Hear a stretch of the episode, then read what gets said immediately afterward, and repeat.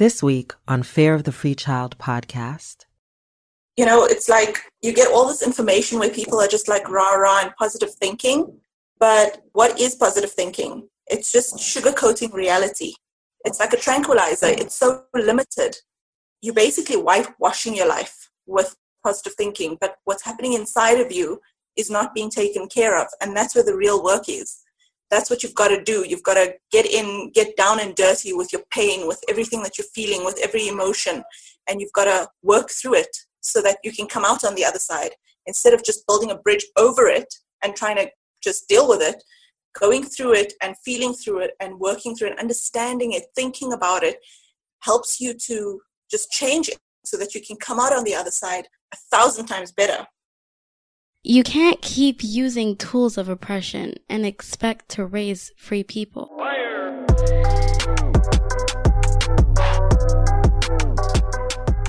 Fatima Mookadam, whose name you should be familiar with if you are a regular listener, because she's our co producer. Um, I wanted Fatima to be part of the Deschooling Your Leadership Lens series because her deschooling is really centered, like a lot of us in this series, around mothering and around personal leadership, right? Around how she's recognizing the ways that she's been mothered and how that's been affecting things for her like dissociation, which we'll talk about in this episode, along with the four questions that I ask each of us. So you'll hear Fatima ask each question and answer it, but we're also going to talk about dissociation because I wanted to really touch on, Fatima brought up in a conversation she and I had, um, this thing about journaling or even talking from a space of fantasy.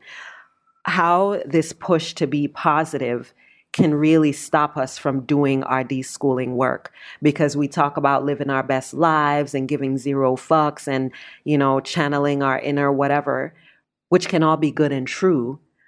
But if we're pushing right over, or as Fatima will tell us in this episode, building a bridge over what caused the shit and trying to just like be beyond that because everything on Instagram says we should be beyond that in 2020, then nothing's gonna change.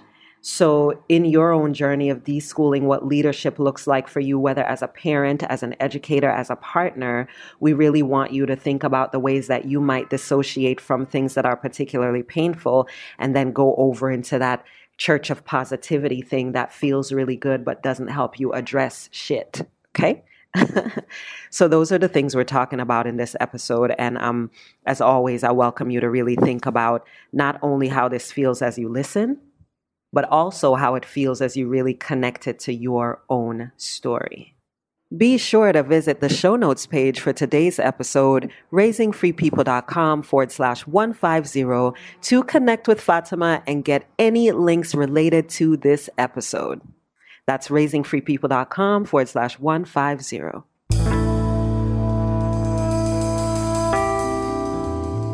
I'm Fatima Mookadam, co producer Of the Child podcast, 41 at the moment, and just being 41 without it having any number value, just being. From South Africa with two children, 17 and 14. My son is 17, my daughter's 14. Yeah, and just living life to the best of my ability to challenge my fears, to live my dreams, to break the barriers, to be intentional, and and to expand, to expand and to and to inspire people. And I'm doing that the best way I know how. So it's like such a big thing because the transition for me happened at such a crucial moment in my life where I realized that I dissociate and so much of my life has passed in that dissociative state that when I do come back to myself, it almost feels as though my life is not real. Mm. And getting to a place where you can reconnect with not only the people around you, but the feelings within you for the time that you were dissociated becomes so overwhelming. Then mm. instead of staying and working through it, it's just so much easier to just disconnect and dissociate all over again. And that has been my recurring survival mechanism for as long as I can remember. Any traumatic event, and when I say traumatic, I don't mean that like it's, you know, like a major trauma. Right. I mean a simple thing as someone just raising their voice at me. And I, you know, sense any sort of conflict coming at me mm-hmm. immediately. It's like almost an immediate thing. And for me to wake up to that and to realize that that's what happens, instead of me staying present and actually dealing with it and working through it, took such a big step.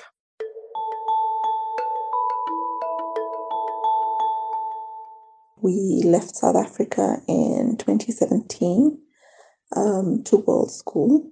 So, the past year or two, my thoughts have actually focused on various things. And the reason for that is, I think, because of all the traveling we've done, um, there was just so much going on because of, I'm now outside of my, you know, safety bubble and out into the world and expanding my horizons.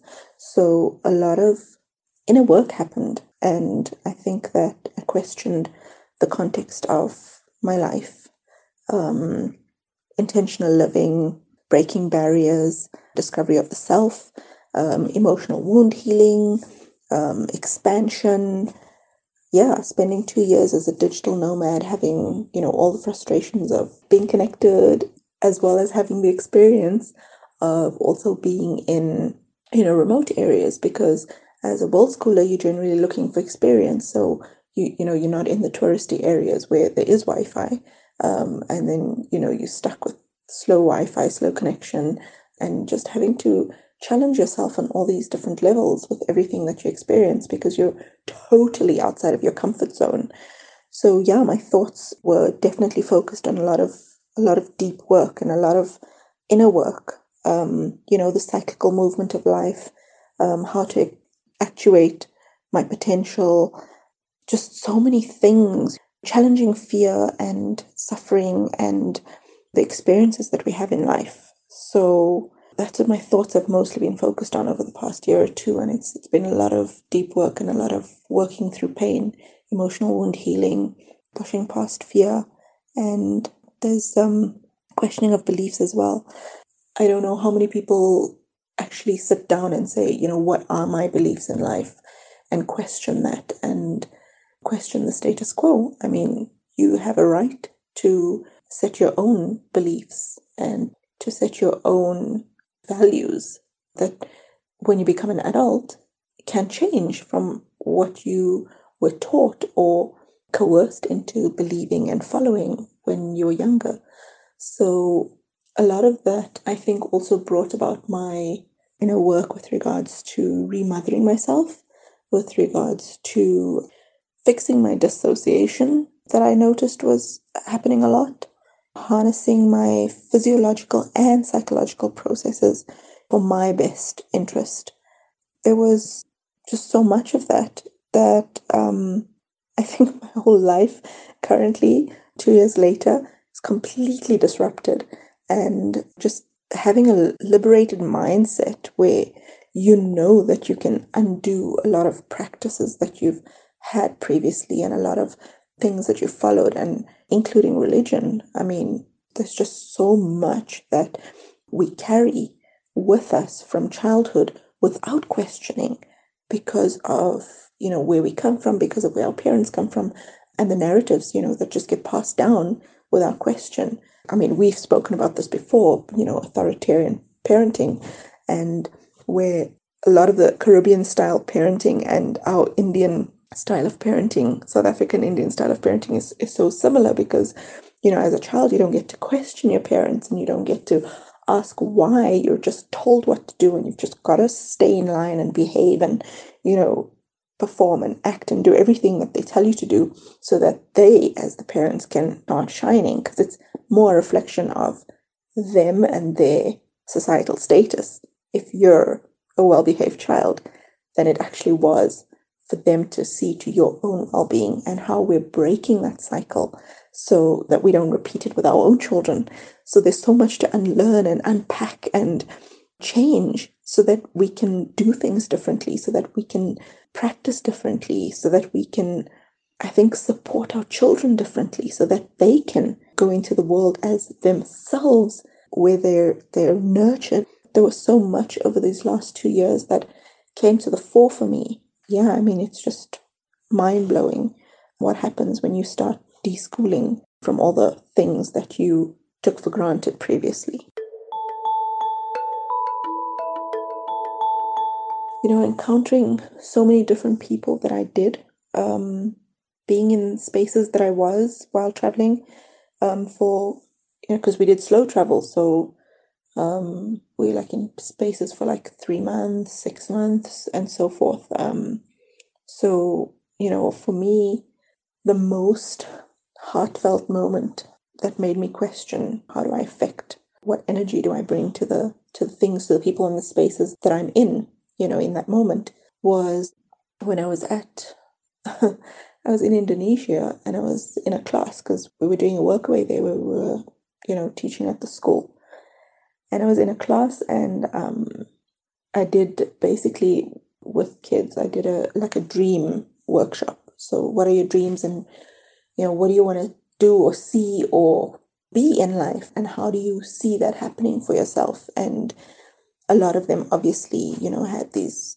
like careers in mind that they wanted to either become teachers or doctors or lawyers or business people. And a lot of them wanted to travel and they wanted to actually leave indonesia you know they were just like so ambitious in the way they dreamt about their future.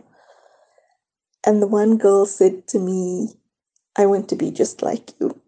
I was like, what? you know, when you get told something like that by someone that is looking up to you and admiring you, and they don't really know what life is about or what your life is about, you get to to self-reflect, I think. You go inwards and you say to yourself, like, why would someone want to be like me? You know, and I asked her that question and um, her answer was her answer was just like you motivate me and you inspire me and then i realized that that wasn't the first time that i'd heard it like people have said it to me before you know, from sharing my posts on social media and you know our travels and everything else people were inspired by the fact that i didn't have like a six figure income we didn't have you know major businesses and companies and you know we just with a little bit that we got from um, selling whatever furniture and goods we had, literally just filling a suitcase and taking off. Just um, it touched my heart that this girl had said that to me. And when we further had discussions, she said to me that travel is one of her dreams, and seeing me, you know, from a different country in her country, being able to do that, um, knowing that I've been to so many other countries, inspired her to know that her dream can actually become a reality.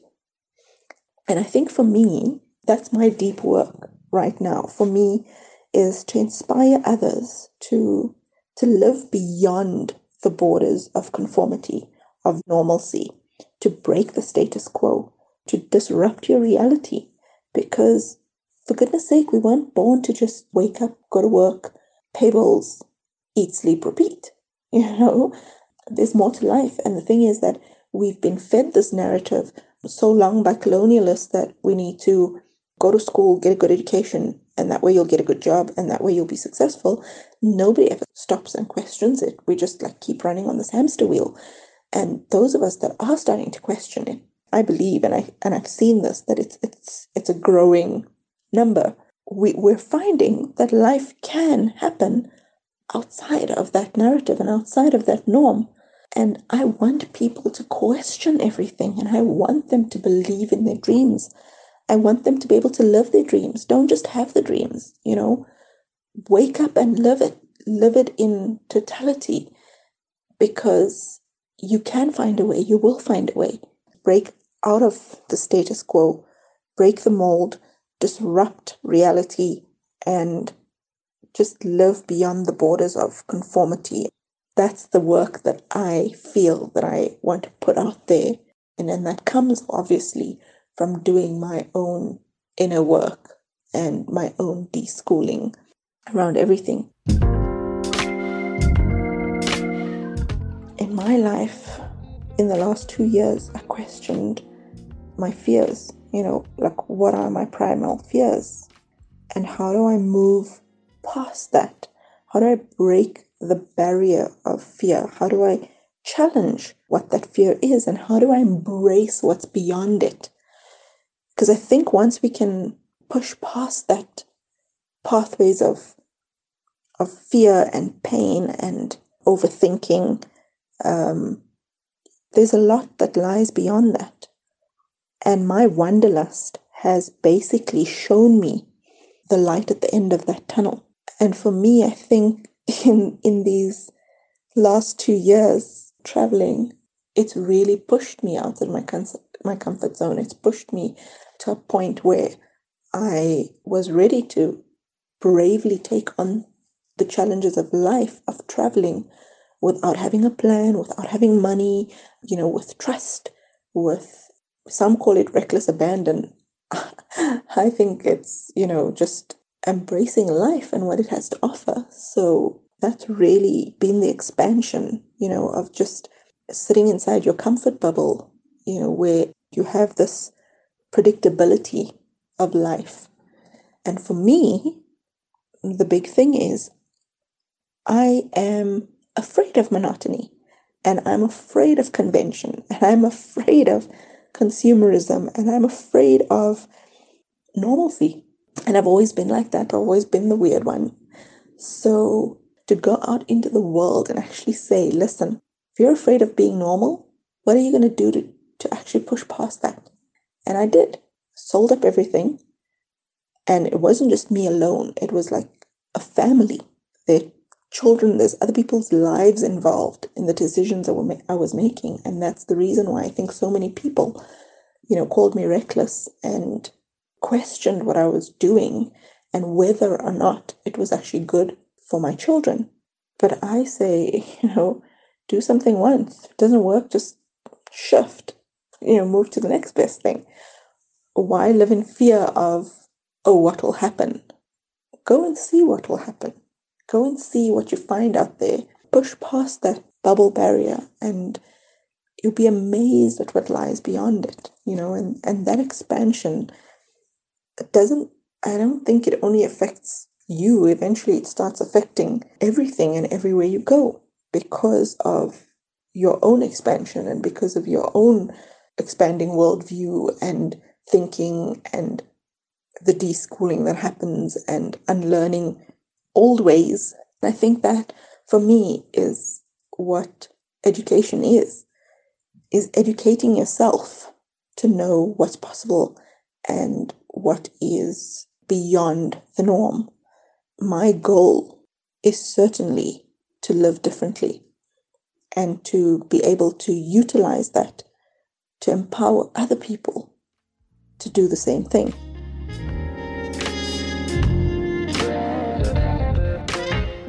In this two years, um, we've been to so many places, amazing places.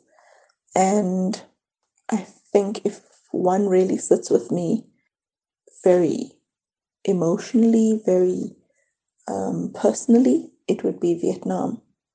And when I was in Vietnam, that's when you and I actually had our call to start working together. So it holds a special place in that way as well. They have these like 10 days of holiday, which is uh, overlapping with Chinese New Year in Vietnam. So they call it the Tet holiday.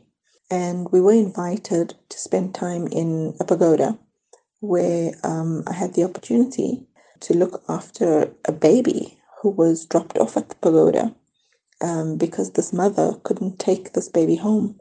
Her family would reject her. So the baby was dropped off with the nuns at the pagoda and it was a brand new baby. The navel was still intact and the umbilical cord was still intact.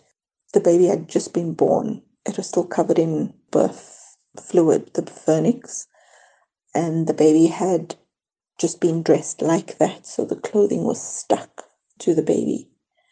And they were panicking because they'd never looked after a newborn baby. They offer their lives in service of Buddha, so they don't get married and they don't have children. So I stepped up.